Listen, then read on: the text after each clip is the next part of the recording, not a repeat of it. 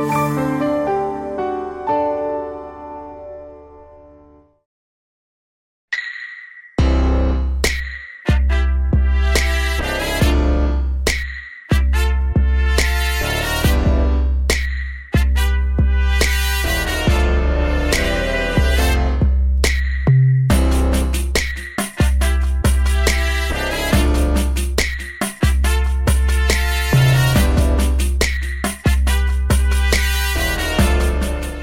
Hello, and welcome to this episode of HBCYou. I'm your host, Dee Brown CEO. Joining me on the program today is Dr. Terence Lynch. Terence come to HBCU by way of Alcorn State University. Welcome to the program. Thank you for having me. Oh, the pleasure is all mine. So, uh, Terence, let's kind of jump right in and, and, let's understand how did you end up at Alcorn State University? What led to your decision to attend college there? Uh, interesting that you you asked that question. Uh, I actually come from a family of Gramblinites, and uh, my brother actually graduated from Jackson State, and I had an opportunity to go to Alcorn via a full band scholarship. So how can you pass that up? Right, sounds of dynamite. so, so did did you have any type of uh, convincing to do to the, with the rest of the family? Uh, you know, being from Shreveport and, and bypassing Grambling to get to Alcorn. What was that like? You know, it was it was it wasn't that tough of a sale. Uh, as I mentioned, you know, my parents, true hard Gramblinites, they attend all of the games, but when the money started rolling through and they saw a full ride, my dad said, "You going to Alcorn?" so, what was uh, you know, your freshman year like at Alcorn? Do you remember when you first uh, stepped foot on the academic resort? You know, it was. Um, I had been to Alcorn before because we were a family that would attend a lot of the HBCU games. Uh, so it wasn't surprising, but actually being there and not having that opportunity to go back home with your parents, that was eye opening for me because Alcorn is different if you've never been there. Right. Uh, but it was great. At that time, we had an influx of students coming down to Alcorn from Shreveport. So in essence, I had a family. And also, as you mentioned, the Sounds of Dynamite, that was my other family. So we spent a lot of time together. So what was it like auditioning, uh, you know, training during the summertime? What was it like being part of the Sounds of Dynamite? It was hard, uh, but, you know, it taught you a lot of discipline. But more importantly, as I said, I mentioned uh, I gained a family because we spent a lot of time together in practice, also in the calf, and also in the dorm. So Alcorn became my home away from home. So I, I really cherished that experience, but I also cherished the relationships that I built while I was there. So it made the transition very easy for me. Yeah. So what were some of the relationships that you developed while you were there from the standpoint of, you know, whether it was mentors or friendships that have, uh, have remained in place to this very day? Well, I would say some of the friendships that I gained were not only just members of the band that I, I still keep in contact with, because as you know, when people graduate, they venture different places. So we also had an influx of persons to uh, to transition here to the DC region, but also became a member of uh, the Gamma Pi alumni. I mean Gamma Pi uh, alumni chapter, undergraduate chapter at Alcorn State University. So those are long-lasting relationships uh, as well. And also, I can't forget about you know the members of the football team, among other persons. And as you mentioned about a mentor, uh, one of the persons that was very influential in my life there was Dr. Kerry Ford, who was instrumental in me going to Virginia Tech to obtain my PhD. Right. So you were so you are a member of the best fraternity in the world, Kappa Alpha Psi Fraternity Incorporated. What was Greek life like at uh, Alcorn State University? Uh, Greek life was great. Um, as I mentioned, you know, Alcorn is in the middle of nowhere. We have to be honest about that. So, in terms of fun, you have to create your own fun. Right. Um, club life on Thursdays, nothing like it. And then after the game on Saturday, everybody would venture to the Diamond Lounge or Club Mardi Gras or G and G. So brings back a lot of memories after you uh, asking me that question. Some fun times. So what was all what was a homecoming like uh, at Alcorn? You know, that's uh, that's a big event there. Homecoming at Alcorn is one you'll never forget. uh, one of the one of the biggest challenges is just getting on the yard. Right. But once you get on the yard, you find out, hey, it, it's a party. There are cars that are everywhere. You look forward to the parade. You look forward to halftime. But more importantly, you just look to the, just the tailgating experience. Uh, people love that university. Yeah. So, uh, in terms of just academically, there at Alcorn, uh, who were some of the uh, professors that helped keep you grounded and uh, mentored you along the way? I would say Dr. Alvin Simpson. Uh, he was very instrumental. Um, he graduated from Vanderbilt. And I would sit in his class and wonder, why would we be going over this, you know, this certain material? Like, how is this going to help me in life? But I will say that, you know, when I got to Virginia Tech, when I met with my major professor, he had mentioned, you know, he said, you know, Terence, you've taken already taken a lot of these courses. So he can say that Alcorn truly prepared you. And I also think about uh, Dr. Kenneth Stallings and Dr. Kerry Ford I remember with Dr. Kenneth Stallings, I would always say, you know, Dr. Stallings, you really don't, you know, really teach that much. And he said, well, son, you have a, a textbook. All you need to do is read it. And if you have any questions, ask me. And as I thought about that, it made a lot of sense. Yeah. So again, it's about that accountability component.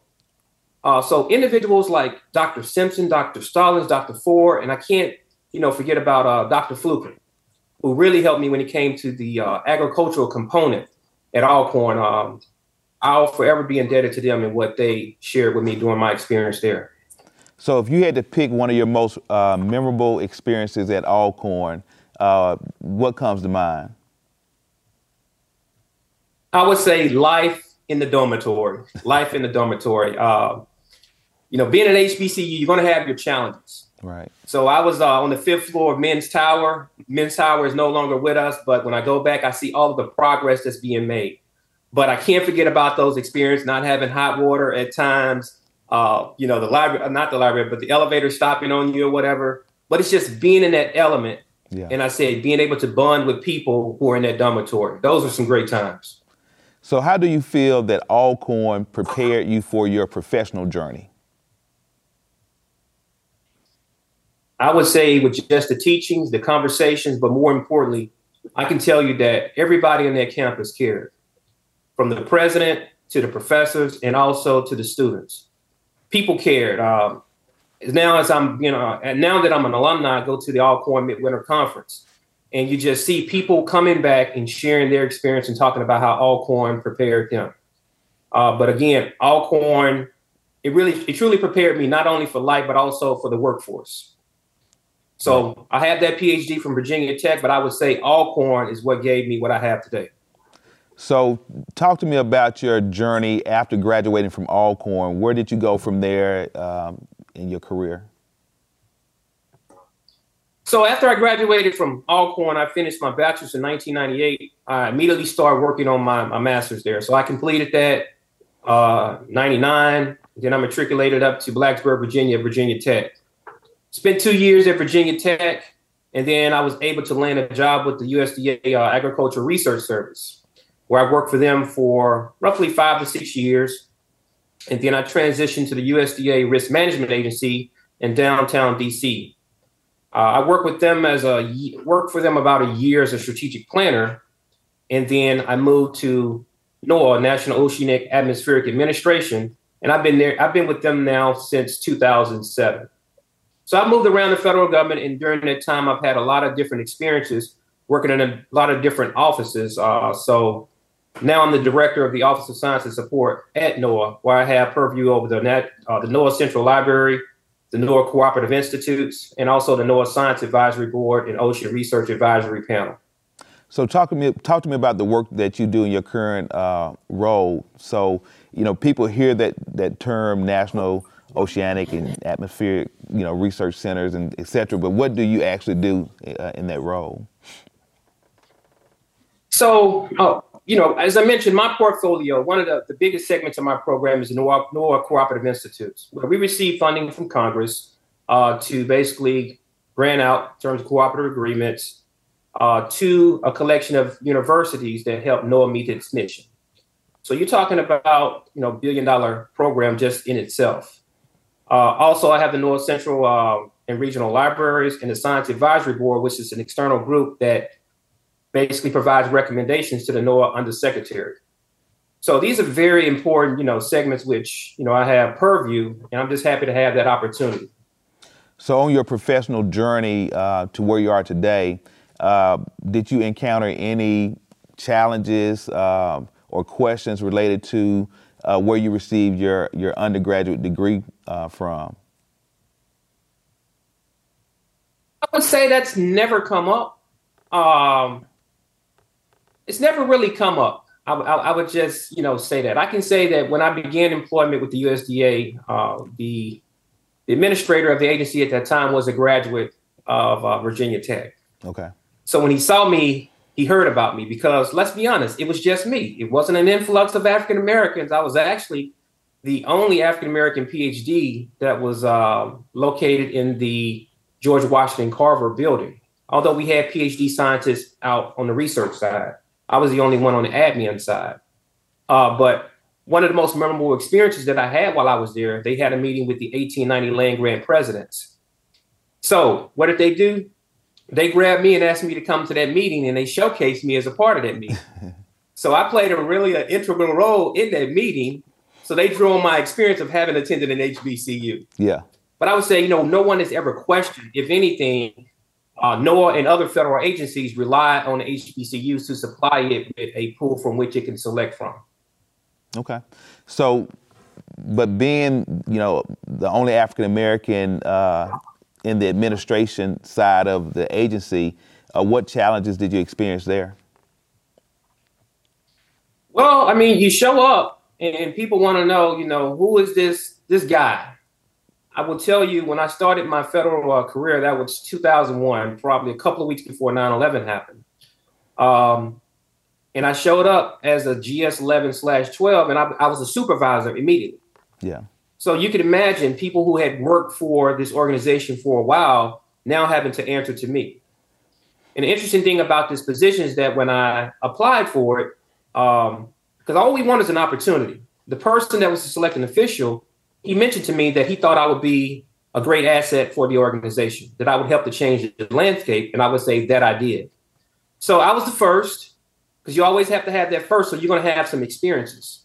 But I would say from my time there, people, once they had an opportunity to get to know me, then they began to trust me, they began to like me, and they saw that I did belong.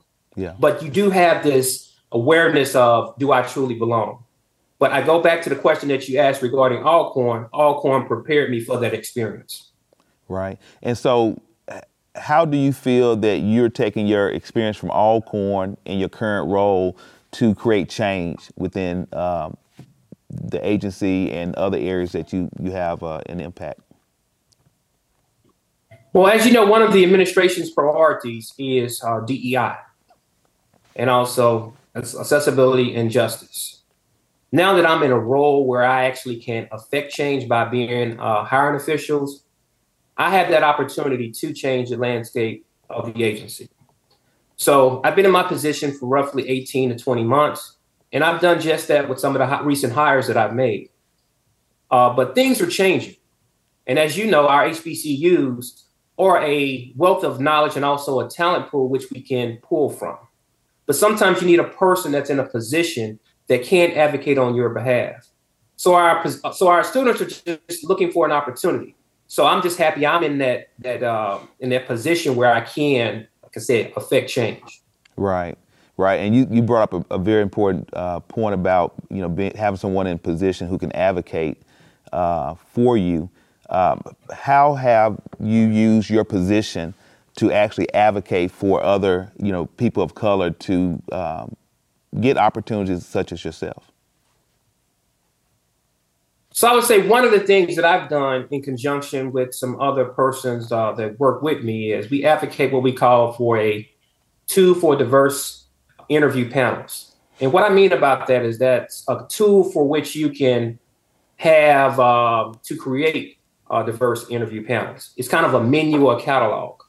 Uh, what we're wanting to see now is more diversity when it comes to interview panels.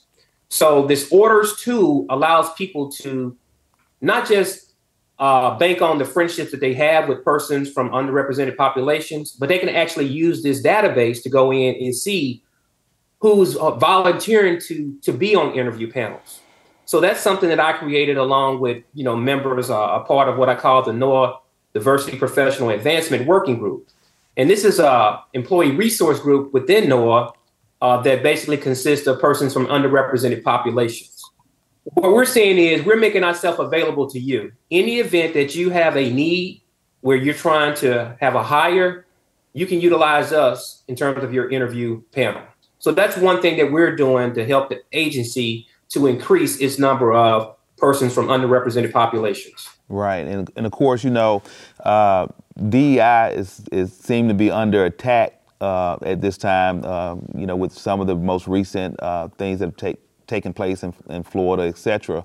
Uh, just for my viewers who may not necessarily understand DEI, you know, uh, I'm a business owner, uh, and and I have to compete for opportunities every day, and I have to go up against predominantly, you know, non people of color or white people or whatever majority populations.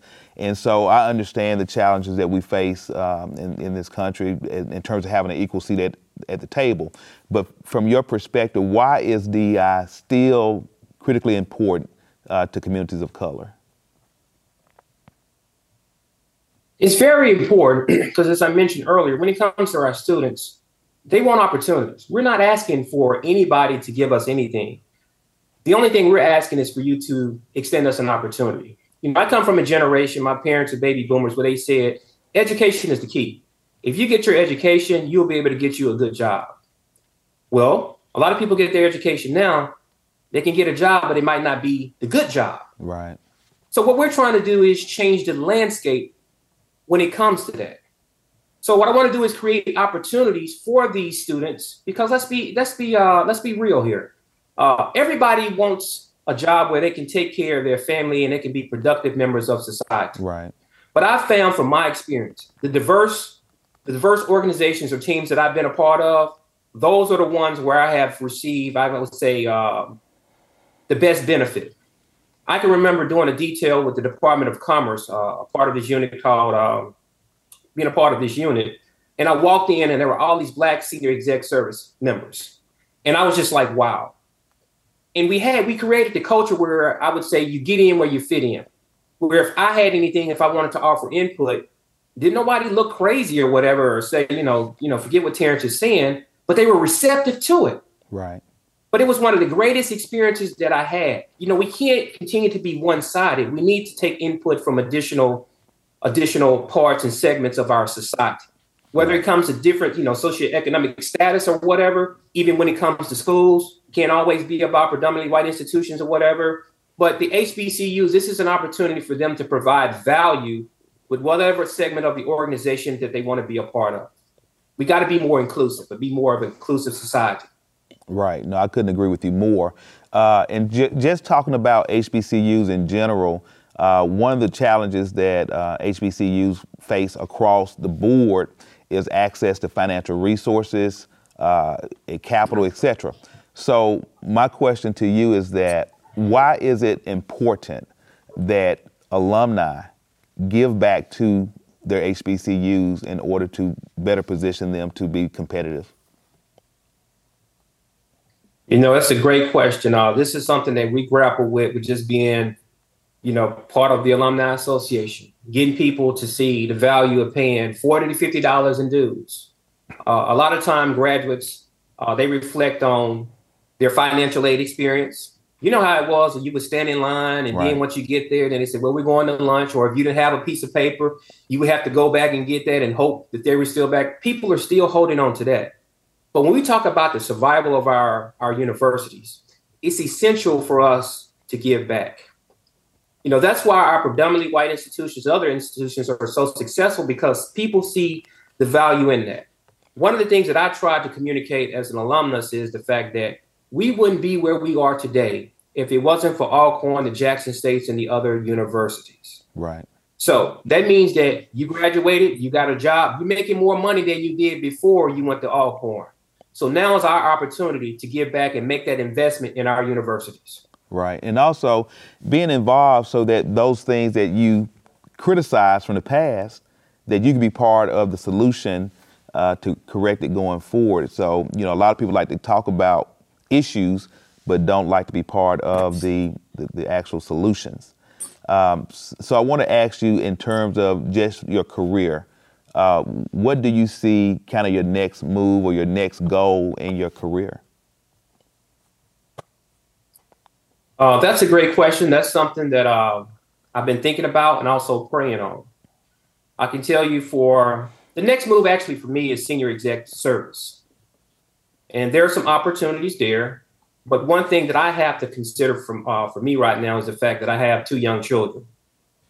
So I like being involved in terms of their day to day events. Uh, so it's something that I'm praying on, but I actually see myself uh, more so a kind of a administrator role. Hopefully, I get the opportunity to lead an agency one day. Yeah, you know, we'll see. A lot of those positions are ones that are appointed, uh, but we'll see how how things go. But that's something that I'm praying on. And so, uh, a lot of times, uh, this is discounted in the overall HBCU experience. And I'm just kind of backtracking to your mm-hmm. time uh, in the sound of dynam- the sounds of dynamite. Uh, a lot of times, people don't realize the um, the rigor and discipline that it takes to be part of an HBCU band. So, just for a, a minute here, talk to me about that experience in terms of being part of the sounds of Dynamite, and then how that also played a role in terms of who you are today. To be a member of uh, Trump Funk, um, the trumpet, I played trumpet. I was actually section, section leader for my junior and my senior year. So when you're a section leader, you have to take ownership and also accountability. You got to make sure that the other members of your section that they have it together. I would say that was very helpful in terms of some of the leadership traits and things that helped me in my my day-to-day career. Also, just your presence and your ability to show up. Let's be honest. You put in if you put in the time, which we would do during the week, when it was showtime on Saturday, then you would see after that 10 minutes that you had allotted, the response that you would get from the crowd. So this is something that I try to, you know, articulate when it comes to our young people. You got to put in the hard work, but first you got to have a vision or a plan for what you want to do. But more importantly, you have to show up. But you got to be ready. And that's where it goes in to putting in the time, going to the practices and showing people that you are truly committed and dedicated to what you want to do. So when people say, you know, who is the best band or whatever, I'm gonna always say the sound of dynamite because I look at the hard work that I put in along with the other fellow bandmates, and I reflect back on those VH tape, VHS tapes when I look at them, even though they're a little grainy or whatever. but look at the time commitment that we that we we we put to making that field show what it was. Right. So the same things it comes with, you know, you put in your time when it comes to your education. If you get what you get from Alcorn, then it will help to prepare you in terms of your career. Right. And so I know you are um, a, supporter and advocate uh, for Alcorn and Virginia Tech and HBCUs in general. Um, tell my viewers why you would suggest that they consider allowing their their high school uh, senior to attend an HBCU. One thing I appreciated about the HBCU experience is that it wasn't too big. It was a smaller community. And anytime I look at a, a smaller community, I view it as a family. So you're part of a smaller community, you know when members are not part of your family, you know exactly, you know, who they are. Um, Alcorn was one of those, as we say, you know, the reservation. You're out there. So some people can look at it as this is not a place where I can function. But I would tell you that in this world today, you're going to have to be able to uh, function in any environment in which you're put in. As I mentioned to you earlier, I came into an organization where I was the only black on that staff. But thought about my experience that I had at Alcorn. It prepared me to be able to manipulate the situation and do what I needed to do in order to advance my career. So an HBCU does just that. It helps it helps you with your self identity, Also, with some of the challenges that you face, it helps to prepare you for the real world. Because let's just be honest, everything's not going to be easy, but it's about that mindset that you get. So that goes back to the sound of dynamite, putting the work in and knowing that you belong. Absolutely. So, uh, Terence, I'm going to close the show out by just asking you to just briefly tell uh, my viewers what impact uh, Kappa Alpha Psi Fraternity Incorporated has had on your on your life. It's all about achievement. The fundamental purpose of Kappa Alpha, Alpha Psi is achievement in every field of human endeavor. So that's the impact that Kappa has had on me. It's about achieving in anything that I do. Hey, Terence, it's been great having you on the show, but I don't want to end the show without making this one gest- gesture for you. I want to present you with our HBCU Lifetime Achievement Award for your commitment to historically black colleges and universities and for the success you have had in your personal and professional career. And I want to thank you so much for taking time out of your busy schedule to be on the show. And to my viewers, I want to thank you for watching this episode of HBCYou. I'm your host, Dee Brown, CEO. And remember, without you, there's no me.